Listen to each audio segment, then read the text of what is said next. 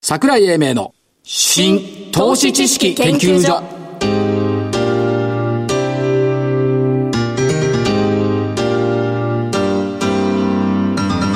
この番組は NPO 法人日本 IFA 協会の協力でお送りしますごきげんよう桜井英明ですどうも。そしてどうもってことない でしょコメンテーター日本 IFA 協会副理事長の正木昭夫さんです、はい、日本 FA 協会の正木です。今日もよろしくお願いします。ごお願いします、はいごきげんようにはごきげんようで答えなきゃいけないのあ、そうですご。きげんようどうもはないでしょついついほら、毎度とかどうもってのいやは毎度って言わないの言わないのこんにちはとかあこんごにちはきげんようとか丁寧な言葉をね了解いたしました。って来週から考えます。はい、ことの葉は出てしまっては間に合わないとわかりました。えー、と日経平均48円高22,400等円3日続伸、ただ冷やしは陰線ですね昨日まで冷やしは陽線だったんですけど陰線これは何なんですかなんか中途半端だよね中途半端ですね。ここのとこちょっとずっと中途半端が続いてるじゃないですか。うんなんか中途半端が多いんですけども、ただいやね株高の予感がだんだんしてきててえ何ですかまた何か出ました出た何が出ました出たのよ出ました。一昨日の朝にねまずうちの庭を猫が横切った、あ、猫ですかで猫だから中途半端なんだろうなと思ってたの思いました。ね、はいそしたら昨べゆうべ、ハクビシンが本当ですか2匹ね、 2匹と2つを2匹でしょうね。横切ったって言うのよ私は寝てたから知らない家の者がおう昨日出たよハクビシンハクビシン2匹夜うんおお。で来たから、うん言ってたのハクビシン2つ出たぜって言ってたら市場関係者の答えはすごいよねなんて言いました 2×2 は4ですね いかにも証券関係者らしいです ね。上昇が良くなるねっておお。ハクビシン出てもね48円高じゃしょうがないなと思いますがそれでもこれで200日線はギリで上回ってきたのかなでしょうね。であれば、ハクビシン2匹はいいじゃないですか。そうなんです、えー、と2万2402円っていうのは昨日でしたから、まあ、ギリギリ上回ってきて25日線が2万2461円もうちょい。まあもうちょいただトピックスはね今日マイナスそうなんですよ。それから、えー、と東証一部の売買代金が1兆8214円ですね14じゃ14億円、5日連続の2兆円割れ5日連続の2兆円割れは去年のクリスマスから29日までうんうん。以来うん以来ね。でその前は、えっと去年のちょうどこの時期ね8月は7日連続2兆円割れはい。で一昨年は4日連続2兆円割れはい。ということはボンクでは商いは薄いっていう当たり前のことなんですけどということですね。が出てきたというところですね。で、冷静に考えると、えっ、とね、えっ、と、マザーズ銘柄の信用評価損益率、はいネットストック信用評価損益率でいくと、売り方昨日マイナス1.43なんですよ。で、一昨日まで4日連続でプラスだったんですよ。はいはい。売りさんがね。売り、方信用の売り方がね、はいはいはい売り方が4日連続でプラス圏にいるっていうのは、これは異常なんです。でしょうね。でしょ、うん。と思います。信用の縦玉が全部プラスっていうことはありえないですよ、普通。ですね。信用取引ってあのスピード早くやりますから、利益になったら売る人が多いんで、はい。外す人が多いんで、そういった意味では4日連続でプラスだからもう限界圏来てるよねっていう感じが実はしていました。それから日経平均の採用銘柄の PER。はい一株当たり利益の何倍まで買われてるかっていうのを見ると13倍水準ですよね。まあ13倍出たり入ったりしてるんですが、一株当たり利益が1700、昨日で17円。その前1720、21円までいってるのかな。はい。もうこれ最高水準ですよ。ですね。もう超えてくるでしょう。で、ちなみに思い起こしてみると、これ今年の年初って、1519円よ。はい。200円も高い。そうなの。ですよね。昨年年初って、だから1年半前は、1180円よ。だけど、ここのところの業績予想を見てみると、はい控えめながら、プラスじゃないですか。ち一ょ応っとねだけ、一応。一応ね。一応。あの、経常利益、営業利営業利益、経常利益ベースはね。ですよね。純利益がマイナスの0.3とかね。 0.3いうところですけども。まあ、慎重な見方をしてる割には、あのー実質はいい数字になってくるかなという、期待は持てますよね。だからこれ、中間期を経ると、上に行くのか。まあ、あの、中間決算迎えるまでに情報修正するところはそんなにないと思うんですが、まあ、いい調子になってきたっていうのと、ちょうど1年前の今と同じような動きをしていて、経線見るとほとんど一緒。先去年の8月も今年の8月も。あ、そうなんですか、で、去年の8月は9月まで引っ張って、結局9月の8日から上に向いたんですけども、12月までね。はいだから今年もそのバージョンでいけるんじゃないかという桜井説ね。桜井説ですね、これは。いよいよね、なんとなくなってきたような気がする な。ってきました。ハクビシンって言わないでくださいよ。いや、ハクビシン見たの2年ぶりだよ。 2年ぶり。猫が出てきた時にやばいなと思ったんだけ ど。なるほど。だから猫は自分で見たけど、ハクビシンまだ自分で見てないから、よっぴて起きてなきゃいけないよね。いやいやいやえ、朝起きれいいんですよ。朝ちょっと早く起きれいいんです。いや、ちょっと早いよ、4時半だもん。 4時半、いや、もうちょっと待てば大丈夫です。っていうのは、夜明けが早いから、ハクビシンが、ね、夜行性でしょ、あれ。そうらしいね。夜行性ですから、もうちょっと待つと、夜明けが遅くなるんですよお。うそうすると桜井さんが起きる時間に、ハクビシンはまだ動いてるんです。はあ。いや、別にハクビシンに人生左右されたくないん だけど。月を使いたくない。月を使いたくなはいいっていうのはあります。ただね、問題はね、なんでハクビシン、これ株の番組だよね。そうですよなんでハクビシンが出てきたかっていうとね、ええモズが巣作り始めたのよ。ほう。早いよ。は、早い。うん、そうですね。モズだよ。ギュギュギュギュ鳴いてる。はいはいはいはい知ってますで、モズが巣作り始めたのを狙ってハクビシンが出てきた。なるほど。しかも2頭。今まで1頭しか見たこと ないの。なるほど。ということは、今年は冬は早いんですか冬早い。ということですよね。うん、だから、ファーストリテイリング今日上がってんじゃない、はいアジア進出するとか言って、違うんだよ。冬が早いから秋冬物が早く売れるんだよ、多分。今日、台場の調査でもって、暑かった経済効果って1000億円ぐらいだとかこれか出てらましたね寒かった。暑いより寒い方がだって物たくさんいるよ。それ、そうですね。重医療の方がね。暑い時はさ、まあ、しょうがない。最悪家の中で裸でいればいいけど さ、寒い時は家の中でなんか着なきゃなんないもんね。でも、北海道なんか暖房いるけど、暖房費も高いもんね。だかそうですよ。ら、ちょっと稼がなきゃいかんのよ、みんな。あ、そう。 だって暖房費いるじゃん。暖房費で稼ぐって、ウルトラヒートテックもいるじゃん。あそういうことですね。そういう時期になってきたっていうこと。で、じゃあ今日は楽しい。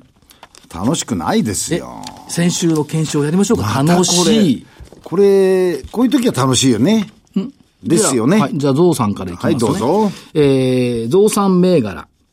5194、相模ゴム。そうでした。ね。はい。とてもいい会社だといい会社ですよ。おっしゃっていました。そうです。えー、小粒でピリリと辛い。はい製造が追いつかない。はい価格崩れにくい。はい売買単位が下がるからいいんじゃないか。はい。 2440円が2351円。はい罰。罰です。100円近く下がってね。そうそうそう。る。ね。で、えーっと、アリさん、私の方は、はい。 4185JSR を継続にしたんですよね。しましたね。で、先週末2100飛び8円まで下がって、これ罰だったんですよ先週罰だったんですよ。今週2136円。先週から比べると一応丸。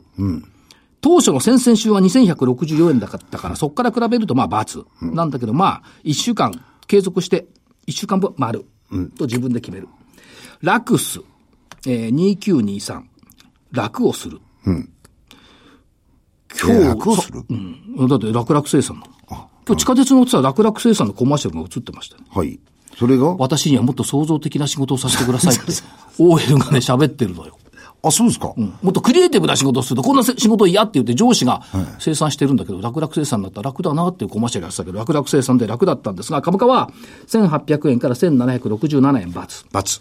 残念。残念。はいはい。 2334、イオレ。こっちは楽々連絡網。楽二つ。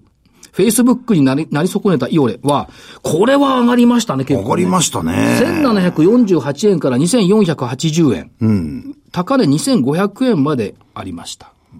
比較的このオープンなコミュニケーションツールじゃないんですよね。そう、クローズドマーケットなんですけど。ここ自体ねクローズドマーケットですよでね。も分かりましたね。両元の日のように、新規 IPO からずっと下がり続けて公開価格を割れる と、上がるときは早い。はい、なるほど。うん、うん。だそういうタイミング、だから IPO で踊んなきゃいいんだ、みんなね。一時その話をしてましたね。そうそう。だからそういうタイミングを狙った方が効率はいいと思います。それから、えっ、と、3837、えーアドソル日清。はい。 1951円から1829円。これは下がりましたこ。れその前ずいぶん上がりましたよね。その前上がってたの。やっぱ上がったところを追っちゃいけない。あ、そう。本当かな。そうかな。 3916DIT デジタルインフォメーションテクノロジー。はい1263円から1358円。100円、100兆取れた。 100これは大きいですね。いい会社だな。 うん、いい会社だ。ちゅうか今日ゲスト DIT だな。 あ、そう。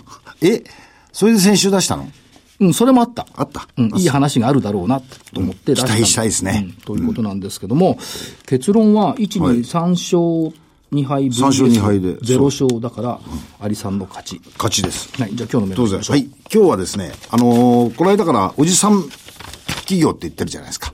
この間から言ってなないいよ。月曜日からし月曜日か言らってますはですか、い。あそうですか。僕はついもう、ということは私2、3回一緒になってるってこと今週知ってますか月曜、水曜、今日ってね、3回目なんだよ、話。3回目、うん、あ、そう。飽きたでしといょ。うことで、あいや、飽きないですよ。うん。飽きません。おじさん企業、ニおじさんケニケベルダの特集だから。ですね。はいい、や、その中で、あの、そそそれからその前に取材行った時に、はいやっぱり素材っていう、あの、テーマが出てきたじゃないですか。ええで、素材の中で、やはり日本の強い素材、はいケミカルだと、科学だと、はいい、うことになりまして、科学の中でも、汎用の、あの、科学製品ではなくて、機能性の科学。こちらの方をお作っている企業にちょっと注目してみまして、えー今日はどこが出てきたかというと、前置もき科が学。、前置きが長い。4 0 0 5ね。はい、4005。はい。ここのところのお企業の、おえー、液晶ディスプレイですとか、リチウム用電池とか、いろんな分野のところで、この、お機能性化学製品っていうのが注目されてて、この、おいずれにしてもこの3つのセクターで、全部取り組んでるのが住友科学さんなんですよ。なんで、えー、住友科学にしました。えーっと、なんとすごいですよ。EPS79 円、はい PR7.8 倍、配当利回り3.55。これさ、機関投資短期では負けるかもしれないけど何見てんのかね。なんでね、これね、 7倍とかさ、そそうういうのを放置するって、ねえ。住友科学って前の経団連の会長出してたよね。ですよね。今、東レでしょその前住み方だったもんね。はい。で、えむしろ、あの、なんていうか、企業体自体の変化が期待できるかなと思って、この企業にしました。おじさんね。おじさん。うんおじさんをキーワードで。おじさんキーワード。わかりました。はい。じゃあ。またいくくつも出すでしょう。だって、たくさんあったの楽しいでしょ楽しいね。はい、どうぞ。人が悩んだ時はそれを逆手にとって。お5194、相模ゴム。 何勘弁してくださいよ。述べずくまなくこういうものはね、言ってちゃダメなのよ。これっていう時に使わないといけないの。製品そのものもね。ほう。だから相模ゴム。はい。いや、業績悪くないし。悪くないですよ。で、これ、正木さんに聞いたらさ、ええ素材がさ、ポリウレタン由来なのね。そうです。だから非人具だからさ、素材はゴムかと思ってたらさ、違うんだよね。違います。しかも、何原料は少なくて済むから、素材の値上がり関係ないっ関係ないですね。ていうので、今日はあれよ、逆襲で相模ゴム。で、取られそたか素材ね、6240、ヤマシン。おうこれこね、れをフィルターでしょ。うん。 1000円どころまで落っこってきてるんですけど、去年って5倍になってんだよ、この会社。あ、はい。ね。で、えっと、分割もしたんですけども、直近1000円水準はいなんですが、えっと、今期売上って6.3%増で営業利益は23%増。中国の研究需要は変わらないって言ってんのに、なんか米中問題が心配だとか言って随分下がってきちゃってるのね。そうですね。年初1500円だったんだから、別に5割ぐらい上がってもいいんじゃないっていうので、新たな素材、IoT 絡みの、はいこれも出してきてるんで、ちょっと期待。久々にヤマシン。あれ、I、あの、IR 関係のとこのやつを桜井さん出るんじゃないですか。来週の日経 IR 投資フェア2018、ですよね。東京ビッグサイトで恒例のはい山新大喜利選手権開催されます。ですよね。はいこれ出ますよね、今年はすごいよ。すごい。大喜利に出る大学の予選があった。まさか。去年ね、優勝は早稲田。はい予選落ち。はい。 2位の明治。予選落ち。ああ、母校。 3位の、3位の東大。はいこれ残ったんだよ。おでね、予選通過順はね、1位が一橋。うん。 2位が東大。うん。 3位がね、確か東洋か、法政だった。 3校出るんですか4個。 ?4 校。おお。ということで、えー来週末に行いますが、やっぱり日本で一番株主を笑顔にする会社を目指すと。はあこれいいね。桜井さんの得意の落ち研ですか私、落ち券じゃないっつう自違い転ました車部だっつうの。はい。えーっと、あとは、6563未来ワークス。これね、話聞いて、来週かな火曜日来てくれるのかな話聞かないとよくわかんないと思うんですけども、コンサルタントを派遣する。うん。つまり、いつも、のべつくまなくコンサルタントでいらないんだよね。はいだからマーケティングだとか M&A 分野のコンサルタント需要があるときに、どうぞと。まあ、専門職ですだかもんらね。まあ、ある意味、働き方改革になってきてるのとね、あの、シニア層も使ってるよ。あ、働き方改革だったら、昨日、働き方改革のいい話を聞いたな。うん、2 6563未来ワークスでしょ、だからそう、はい、言えばいいじゃん。2146UT グループ。あ、言われちゃっ製造業派遣の請負。2万人だってた。ですって。トヨタに3000人出してるって言ってたけど、半導体電子部品向けが需要が強いっていうのと、何がすごいってさ、社宅まで作っちゃったよね。すごいですね。工場の近くに社宅を作って、そこにちゃんと賄うから、工場の総務部楽だよ、これ。楽ですね。それでなんか社宅の借り入れてんのが1位ですって。そう。社宅として。そう。これびっくりしましたね。ねすごいわ。いずれ1兆円目指すってね、社長言ってましたけど、言ってましたね。もう一個7199プレミアグループ、東証2部、中古車のオートクレジットと自動車保証やってますけども、これは自動車関連ってのはこれツールだね。最終的にはそのなんつうの、フィンテックっていう方に見見てるし、からパーク24とのお営業連携さ始めてきた、はい世界中の人たちに最高のファイナンスとサービスを届けることがテーマだ。まあ、ファイナンスですよね。うん。という感じですね。以上はいの銘柄を今週の銘柄にしたいと。了解でございます。えーそれではこの後、えー本日のゲスト、DIT デジタルインフォメーションテクノロジー3916さんの社長にご登場いただきます。桜井英明の新投資知識研究所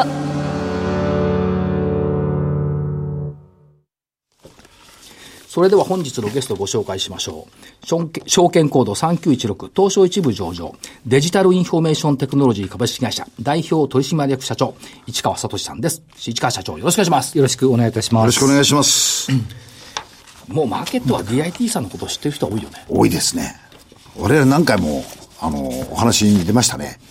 ねえ出ました。で、ちょうど決算説明会を、昨日終わられた、ほや、ほやのところなんですけども、いえーいろいろ伺っていきたいと思うんですが、IT ソフトっていうくくりでよろしいですかね。そうですね。はい。強み、はい。多面多様の IT 企業。これはどういう意味を持ってるんですか多面多様の IT 企業っていうのは。そうなんですね。その IT と、その一言で言っても非常にまあいろんな分野がありまして、私どもその幅広く、まあその分野を包含しているっていうところ。はいあとは本当のその特徴としまして、自社のプロダクト、自分たちで開発したソフトウェア、こちらがまあそのセキュリティのそのセキ、その、えー製品が一つ、はいあともう一つ、その今、まあ、その業務の自動化でありますとか、働き方改革、ええそういったことが世の中叫ばれている中で、まあ、そこに非常にフィットする、そういったソリューションを持っている、この2つの、まあ、今後が期待できる、そういった自社のプロダクトを持っているっていう、はいこういったところが、まあ、強みの2点目というか、そういったことを合わせ持ちまして、まあ、これ、社内用語で、まあ、多面多様と言わせていただいて多面多様はいいただいております。で、はいえっ、と、今、収益基盤が安定してるっていう部分でいくと、まずはその、ビジネスソリューション、これ、金融、通信、運輸、流通。はいこの辺の IT システム設計。はいこれがやっぱり従来からの延長線上でやっぱ強みの一つ。そうですね。もともとこう金融系を中心として、はいまあ、金融系ってやはりまあ IT 投資ってのは継続的にずっと行ってきますので、あとまあそこに付随する運用業務、そういったところ、ここも、その、やはりまあ途切れることなくずっと1年間のオーダーで仕事をいただけるっていう、こういった収益基盤がまあ順調にまあその、まあ推移して、まあ毎年5%から10%の間での成長ができているっていう、そういった収益基盤になっているのがビジネスソリューション事業になりますね。そしてもう一つ。よく出てくるんです。 エンベデッドソリューション。エンベデ。組み込みソフト。そうですね。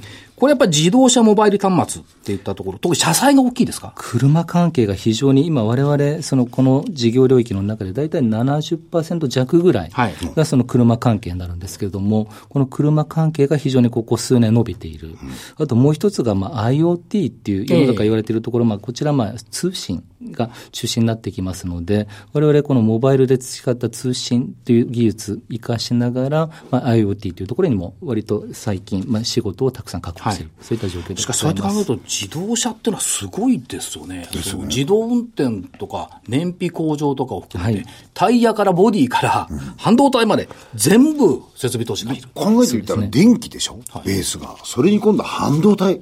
はいあとは柄だ、側だけ。しかもね、モーターまでいるんだよ。そういうことですねで、。モーターの電流のブラシまで増産なんだよ。だからね、自動車ってやっぱ稼ぎ頭だとよくわかる。はいそして、システム販売事業。これは、ロボット、ロボットとか RPA に関係してくる部分になるんですかここはですね、その子会社の販売を行っている会社がありまして、はいここがまあ、貸証計算規制の楽市という、ええそのはい中小企業向けの、まあ、販売管理システムというか、ええその経営管理するための、はいそういったシステム、ここを販売している、はいそういった、えー事業領域になりますこれ。何気に順調なんですよね。ここはじ実は、その割とこうリプレイスの需要っていうのを取り込んでまして、あとはまあその中小企業のその会社さんが一回使っていただくと、まあなかなか離れないというか、はいはい継続的に使っていただいてますので、まあ販売事業ですけれども、まあ安定した収益基盤の一つになってそおうりそう、みんまなす。離れないものばっかりじゃないですか。あそうですね金融もそうでしょ自動車もそうでしょ、はい中小企業まで離れない。ああ、はい。リピート率が高いのはこういうところですか、やっぱり。そうですね。ここは収益基盤になってますね。で、成長分野。はいこれはもうマーケットでも有名になってきました。ウェブアルゴス。はい。優れもんですよね。ホームページ改ざんされてもすぐ戻しちゃう。わからないうちに戻ってる。そう。はい。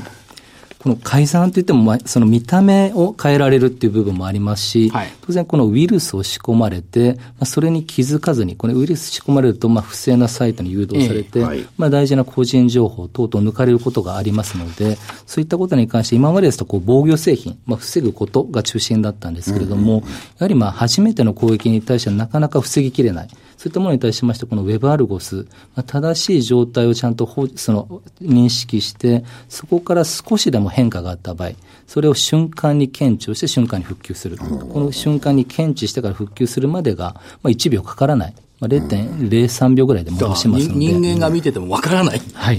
実際見ましたけど。ですねはい。そもそも改ざんされたことがわかんない。あそうそう元に戻ったこともわからないっていう。あっという間ですよね。あっという間ですでねもそうじゃないといけないってことですよね。そうですね。はい。はい。で、えっ、と、これがやっぱりその、今の政府もこれを、これをというか、こういったところのサイバーテロを防ごうとはいいう流れが出てきてますから、ですね追い風になってきてます、はいでもう一つ、ゾブロス、こっちだ、RPA は。はい。これ。エクセル業務イノベーションプラットフォーム。そうなんですね。こちらが、割と今 RP、その業務のその自動化、まあ、働き方改革っていうキーワードの中で、はいいはいそのいわゆるまあ世の中的に RPA 製品、いわゆるまあソフトウェアロボット、こういったものをまあどれを入れようかっていう、まあ、今、選定ブームみたいな形になってるんですけれども、ただまあ全体の会社さんの業務を分析すると、割とこう、エクセル業務でありますとか、ええまあ、データの集計、集約、そういったところが割と大きな割合を占めてまして、はいですので、この RPA 製品入れるだけではなかなか業務の効率化につながらなくて、はいはいはいまあそんな間を埋めるのが我々のこのゾブロスという製品になります。おじさんはですね、はいワードまではいいんだよ。ですね。エクセルになってくるとね、頭が悩ましくなってくるね。で すね。勝手に計算してくれていいんだけどさ。 そう。だからこれは助かる。はい。人が多い、はいってことですね。はいということで、えっと終わられた期の6月決算になってきてますけども、6月決算見ていくと、8期連続増収増益、過去最高の業績を更新しました。これやっぱ胸張って言っていいんですよね。は い。ね、それもいい でしょ。8期ですよ。 8期連続ですよね。はい。ということで、はいえー非常に良かった、これは背景どんなところがあったと見ていいんです背か景はやはりそのエンベレットソリューション事業、はいい、そのいわゆるまあ組み込み系、車中心としたところのえビジネスのその領域が非常に大きく伸びたこと。はいあとはその自社のプロダクトの販売、まあ、その RPS に付随する製品になりますとか、セキュリティのところ、ここがまあ着実に伸ばすことができた、この2つが大きな要因になります。金融系システム、業務システムは堅調。そうですね医薬、製薬系、流通関連が伸びてきたというはい記載もありましたけども。はい、でビジネスソリューション系、まあ、基盤一番の基盤になっているところは、その金融系は割とまあ踊り場的な感じだったんですけれども、はいやはりまあ医薬製その、まあ、医療系とか製薬系というところが、今期非常に堅調に仕事を伸ばすことができましたので、これ、まあ来期以降もある程度、堅調に続くかなと思ってますので、ここは来期以降も、まあ、堅調に推移するかなというふうに思ってまあすと。は、運用サポート事業も良くなっている。そうですね、ここはもう本当に1年間でお客様からオーダーいただいてますので、はいここももう基盤になるお客様3社というところから、まあ、堅調に毎年5%から10%ぐらいの割合で、まあ、その成長させていただいてる、仕事を増やさせていただいている状況です。そして、エンベレ。はい、先ほどお話ありました。車の需要が絶好調。絶好調ですね。 IoT のモバイルアプリが良くなっている。はい、そして、半導体の組み込み開発が増加してきた。はい、完全に追い風ですね。もう車関係というところが本当に追い風ですね。ですよね。はいえーウェル、ウェブアルゴスは、はい大手企業への導入が段階的に進展してきている。はい。そうですね、これ、エンタープライズ版という、いわゆるまあマルチテナント型管理と呼ばれているもので、はいいわゆるまあ一つのサーバーの中に、まあ、複数のまあお客様が入っていたとしても、それをちゃんと管理できますよっていう、そういったものをその昨年の10月はい、リリースいたしまして、まあ、そこから割とこのたくさんサーバーを持たれている大きな企業様からもオーダーをいただけるようになりまして、それが非常に多い数になっておりますこ。れはクライアントさん企業がやっぱり改ざん防止意識が高まったっ非常に高高まってきてますていね。うことですね。はいはいゾブロスも案件数が増加し増収になってきた。はい。そうですね。システム販売、楽市販売。これはまあ、あの、前期2.9%増。はい。なんか増ばっかりなんですよ。ゲンツの同じそれだったら8期連続です よ。そうか。そうですね。はい。しかしさ、ROE21.1% です。まあ一部上場平均で10%だからねそうねようやく2桁になると二桁その倍ですもんね。そうですね。ここは顕著に。はい。はい。えーまあ、開発投資も積極的に行ってきたということと、はい株主還元も、えーっと、前期で、あ、前、今期で年間配当14円の予定。19年6月。そうですね。はい。 14円の予定ですね。連結配当成功30%以上をちゃんと目指していくというところですね。だからまあ今言ったようなところで、まあ、配当、2018年6月には11円、19年6月には14円といったところになってきているのと、まあ、社債関連、医療製薬系、流通系が良くなってきた。そして8期連続増収増益。はい。となると、はい当 然、今期ははい9期連続の増収増益だろうと思うと、やっぱり予定としては9期連続増収増益なんですそうね。ですね。そうはいで。す。別に正木さんが仕事してるわけじゃないいかやらだけどえね、この8期連続、9期連続っていうのは、これ、社内的にいろんなものがこう、うまく噛み合わないと、なかなか難しいですよね。そうですね。こういうものが追い風の要因がございましたので。で、えっ、と、今期、2019年6月期については、施策、3つありますよね。柱として。堅固な事業基盤の構築ってもう十分堅固だと思うんですけど、これやっぱりあの、深掘りしていった案件を拡大していくってことですかそうですね。まあ、金融系、社債系というところでお客様からの信頼もだいぶいただいてますので、はいその中で請負系の仕事、まあ、我々のノウハウを生かせ生かして、まあ、完全にやりきれば非常に、まあ、粗利が出せる、そういっはいた案件の比率増えてきてますので、そこを拡大していくことによって、まあ、より強くしていきたい。はい特に収益面、利益面での貢献ををより高いと思いますので、そこを拡大していきたいというふうに思ってますで、。まあ先ほどあった運用サービスもこれ拡充していくそうですとねいうことですね。はい2番目が成長領域への経営資源の集中ということで、やはりお話にあったような自動車関連分野。そうですね。とかね、これ言葉がね、ちょっと、ちょっとね、気にかかってこれいいなと思ってるのは、えっ、と、蓄えた知識技術を最先端分野、括弧クラウド、IoT、フィンテック等へ展開する。はい。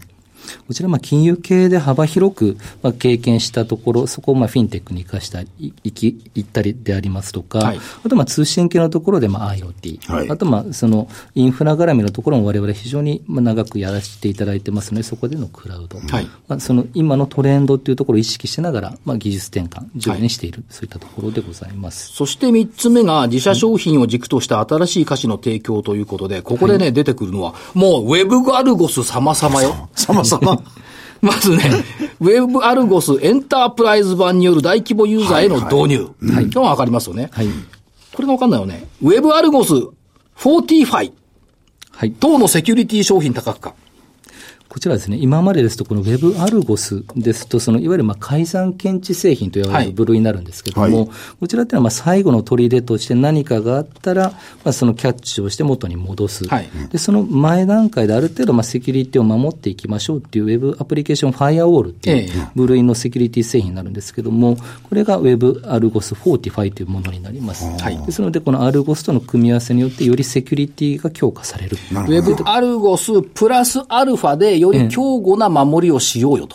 守るものと守りをすり抜けてきたものを、まあ、キャッチして元に戻す。止める殺す殺すとあれだけどはい。この二つの組み合わせ。で、その意味では国内外の同業他社との協業による営業力の強化、これも打ち出されてきてる。そうですね。その直近ですと、フィンランドのそのセキュリティの大手のエはいフセキュアさんという会社があるんですけども、この会社さんとのその協業によって、エフセキュアさんでたくさんセキュリティの他の商材を持たれてますので、まあ、ここでの、まあ、我々の足りないものをそこから仕入れて販売する、こういったところと、あとはまあお互いそれぞれお客様持ってますので、まあ、そこをちゃんと紹介し合いながはら、いまあ、ウィンウィンの関係築いていきましょう、なるほどまあ、こういった形で進めさせていただいております。点から面へ進めようそういうことですねそういうことですね。はい今度もう一つ、これ、これがね、ちょっとね、気になっちゃうのよ。 IoT 版ウェブアルゴスの商品化。はい。 IoT 版だよ、今までですと、このサーバーサイドのセキュリティということで、ウェブアルゴス、えーいろいろ深、その、割とその、導入進んできたんですけれども、はいまあ、IoT という世界になりますと、当然、その IoT につながる各種機器、ですそういねったところがインターネットを介して、いろいろ攻撃されるはい形になりますので、この IoT の機器を守るためのセキュリティとして、ウェブアルゴスの IoT 版というのを使っていただこうとといいうう。ことは、点から面に行って、面から立体ですか、今度は。そうですね。 3次元の。はい。そういった形を目指しております。なるほど。頭に入れておきましょう。IoT 版ウェブアルゴス。ゾボットはやっぱり RPA メーカーの代理店さんなんか、メーカーとか代理店さんと協業して攪拌していくと。そうですね。その、その、RPA メーカーさんもなかなか自分たちの製品だけではやりきれないところ、はいまあ、そこをゾボットとの連携でっていう形で、まあ、いろいろご紹介、お客様紹介してくれますし、RPA 製品売ってい、売ってるその各種代理店さん、ここにもゾボットの存在がだいぶ、このメジャーになってきましたので、その中で一緒に売っていただける、そういった形ができてきております。でそういった意味では、そのトータルセキュリティを含めて、はいやっぱりその、協業っていうキーワードがそうですね。出てきているとはい言ったところですね。はいはいちなみにゾブロスはい累計導入者数330を超えたはい、そうですね。ということですね。これ330って結構数字が伸びてますよね。結こ構そうですねはい。の前お伺いした時って、まだ200ちょい約数だっ十社、たですよね。どんどんどんどん伸びてきている。そして中継っていうことでいきますと、はいまあ、幅広い事業領域で安定的な取引、プラス自社製品を軸として新しい価値の提供。これにお話を伺ったこと。これを続けていくということですね。はい数値目標。はい。 4年以内にトリプル10を目指すというのを出されて、はい。中継で数字出されて、まあ、トリプル10ってのは100億、営業利益10億、えあ売上100億、営業利益10億、営業利益率10%。はい売上高100億は2017年6月期にすでに達成しまいまし、してしまいました。失礼しまいま した。 2018年6月期には110億になってます。はい。今期2019年6月期には119億の予定です。はい。ここも達成ですよね。はい。営業利益10億円。はい。これは2019年6月期、今期には達成できるでしょうとそうです。いう見通し。はい。今、今、その割と、その堅調な、まあ、その事業のベースになっている金融系のところ、はいまあ今期割とまだ伸ばすことができる。あとはまあ車中心とした組み込み系のところも、だいぶまだ伸ばせるかなというところ。はいあとは一番のポイントとしましては、自社のプロダクト、セキュリティのところ、RPA に絡むところ、ここが今まで採算分岐点を超えてなかったんですけども、なるここが超えてくるというところで、この10億円の達成というのが視野に入ってきたかなというふうに思ってます。これも達成。で、営業利益率の10%は2021年6月期。これは4年という着手目標のところ。えそうですね。ですね。に営業利益率は10%。現状で前期、2018年6月期で7.1%。今期が8.4%の営業利益率といったところですから。これでも順調に推移していると。そうですね。この自社のプロダクトの販売のところが、まあ、売上利益、占める割合が増えてくると、この営業利益率の10%、はいこれも十分視野に入ってくるかなというふうに思っております。だから100億、10億、10%を2021年6月期に目指していて、売上高は2021年6月期見通して136億、営業利益率10%、 3つの点営業利益は13億6千万、2021年度には。ですね。だから、そういった意味では順調に推移をしてきてそいうるですね。ということはいですね。はい。さて、その先ですが、はいやっぱり企業価値の向上っていう部分では、どうなんでしょう。協業提携、それと M&A っていう部分が出てくると思います。これのお考えはいかがでしょうか。そうですね。まず M&A というところは、やはりその主力になってますビジネスソリューション事業、エンベレッドソリューション事業、はいやはりそのなかなか人手不足っていうところで、まあ、これ以上トップラインがなかなか伸びないっていう時期がた多分来ると思いますので、はいまあ、そこに向けてある程度 M&A っていうところをえ視野に入れていきたいというふうに思ってます。これはやっぱり手を打っていかないとは常いにいけないと、そうですねいうことですね。はい。あとは、まあ、きその協業業務提携という、協業提携というところなんですけども、はいここちらはやはりまあ自社のプロダクトを販売していくために、まあ、もろもろの協業というのはやはり必須だと思ってますのえで、えその中での協業提携というのをこれからも進めていきたいというふうに思っております。そしてね、もう一つ嬉しいのは、このね、三つの輪になっててね、M&A と協業提携プラスの株主還元でもこれ、はい入ってきていまして、はいこれは成長のための大規模投資、特に IoT に絡むセキュリティ製品への投資とのバランスを見ながら、はい。徐々に配当成功を高めていく方針はい。とありますが、すでに配当成功31%とかなってるんですけど、まだ高めていただけるんでしょうか、どうでしょうか。だいぶその収益力が高まってきましたので、はい本当にまあ大きな投資で、まあ、お金をたくさん使うっていう、そういったことがなければ、ええまだまだ配当成功、はいその高めていっても、十分その大丈夫かなというふうに思ってますので、配当成功っていう、この数字大事にしながら還元率高めていきたいなというふうに思ってあれまですす。よね、あの、キャッシュフローを見てても、はいずいぶんこう、なんていうんですか、ちょあの貯蓄率が上がってきてますね。そうなんですよ蓄ね積率がね、はいスピードアップしてますよね。はいこれ嬉しいよね。いや、まだ成長にお金がいりますから、そう配当はもうちょっと待っててくださいねっていう会社が多い中で よ。 大規模投資とのバランスを見ながら配当成功を高めていく。これ、これ社長考えたんですかこの表現は。そうですね。はい。今日、はい今日これ投資家見てるよね。ですよね。イノベーション見てると向いてるよねイノベーションそれで人でしょ、だからこれがやっぱりスピードのアップの原点ですかね。はい。うん。まあ今の、どうでしょう、き顧客基盤からいくと、やっぱり B2B、つまり企業対企業なんで、はい投資家さんからはなかなかこう、分かりにくい。 そうですね部分ってのはあると思うんですけども、はいでも、いろんな、例えば銀行証券、あるいはその運輸流通卸、自動車、通信キャリアなんかを、助けているのが御社だ。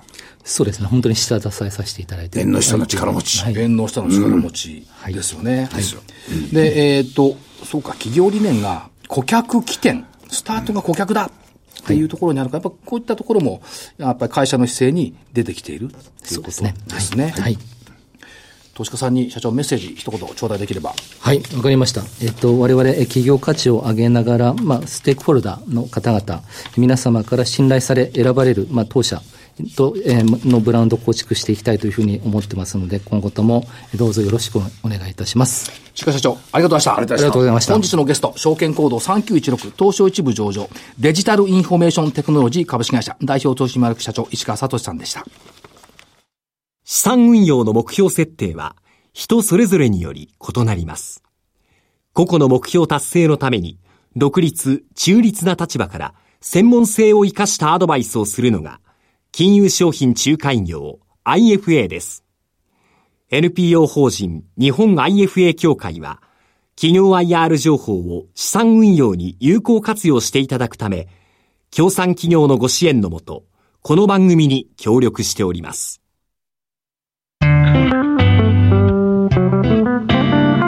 桜井英明の新投資知識研究所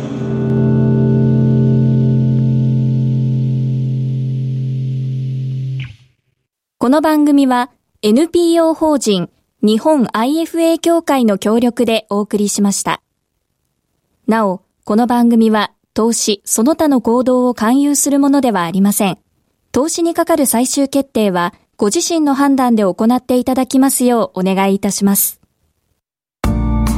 さて正木さんからご案内が、はい、セミナーのご案内です、えー9月15日16日えー桜井さんにおいでいただいて、えー熊本福岡で、えー株式講演会企業 IR セミナーを開催させていただきます9月15日は熊本えー TKP ガーデンシティ3階ホテルサンルート熊本で行います16日は、えー福岡市のお天神ビル11階で、えー開催させていただきます、えーお申し込みは、えー日本 IFA 協会のホームページにも掲載してございますが CS アセットおマネジメントさんのおホームページの方からお願いいたします福岡熊本熊本遠征のご案内遠征ですでした、はいえっ、と桜井英明は桜井英明の相場アフォリズム2018アフォアフォねアフォリズムアフォ名言2018っていうのを電子書籍で出しました、はいえー Kindle 版で発売しておりますんで、えーご覧いただければということです、えーそろそろお時間になりました、えー本日はこの辺りで失礼しますお相手新投資知識研究所所長桜井英明そして日本 IFA 協会の正木明夫でした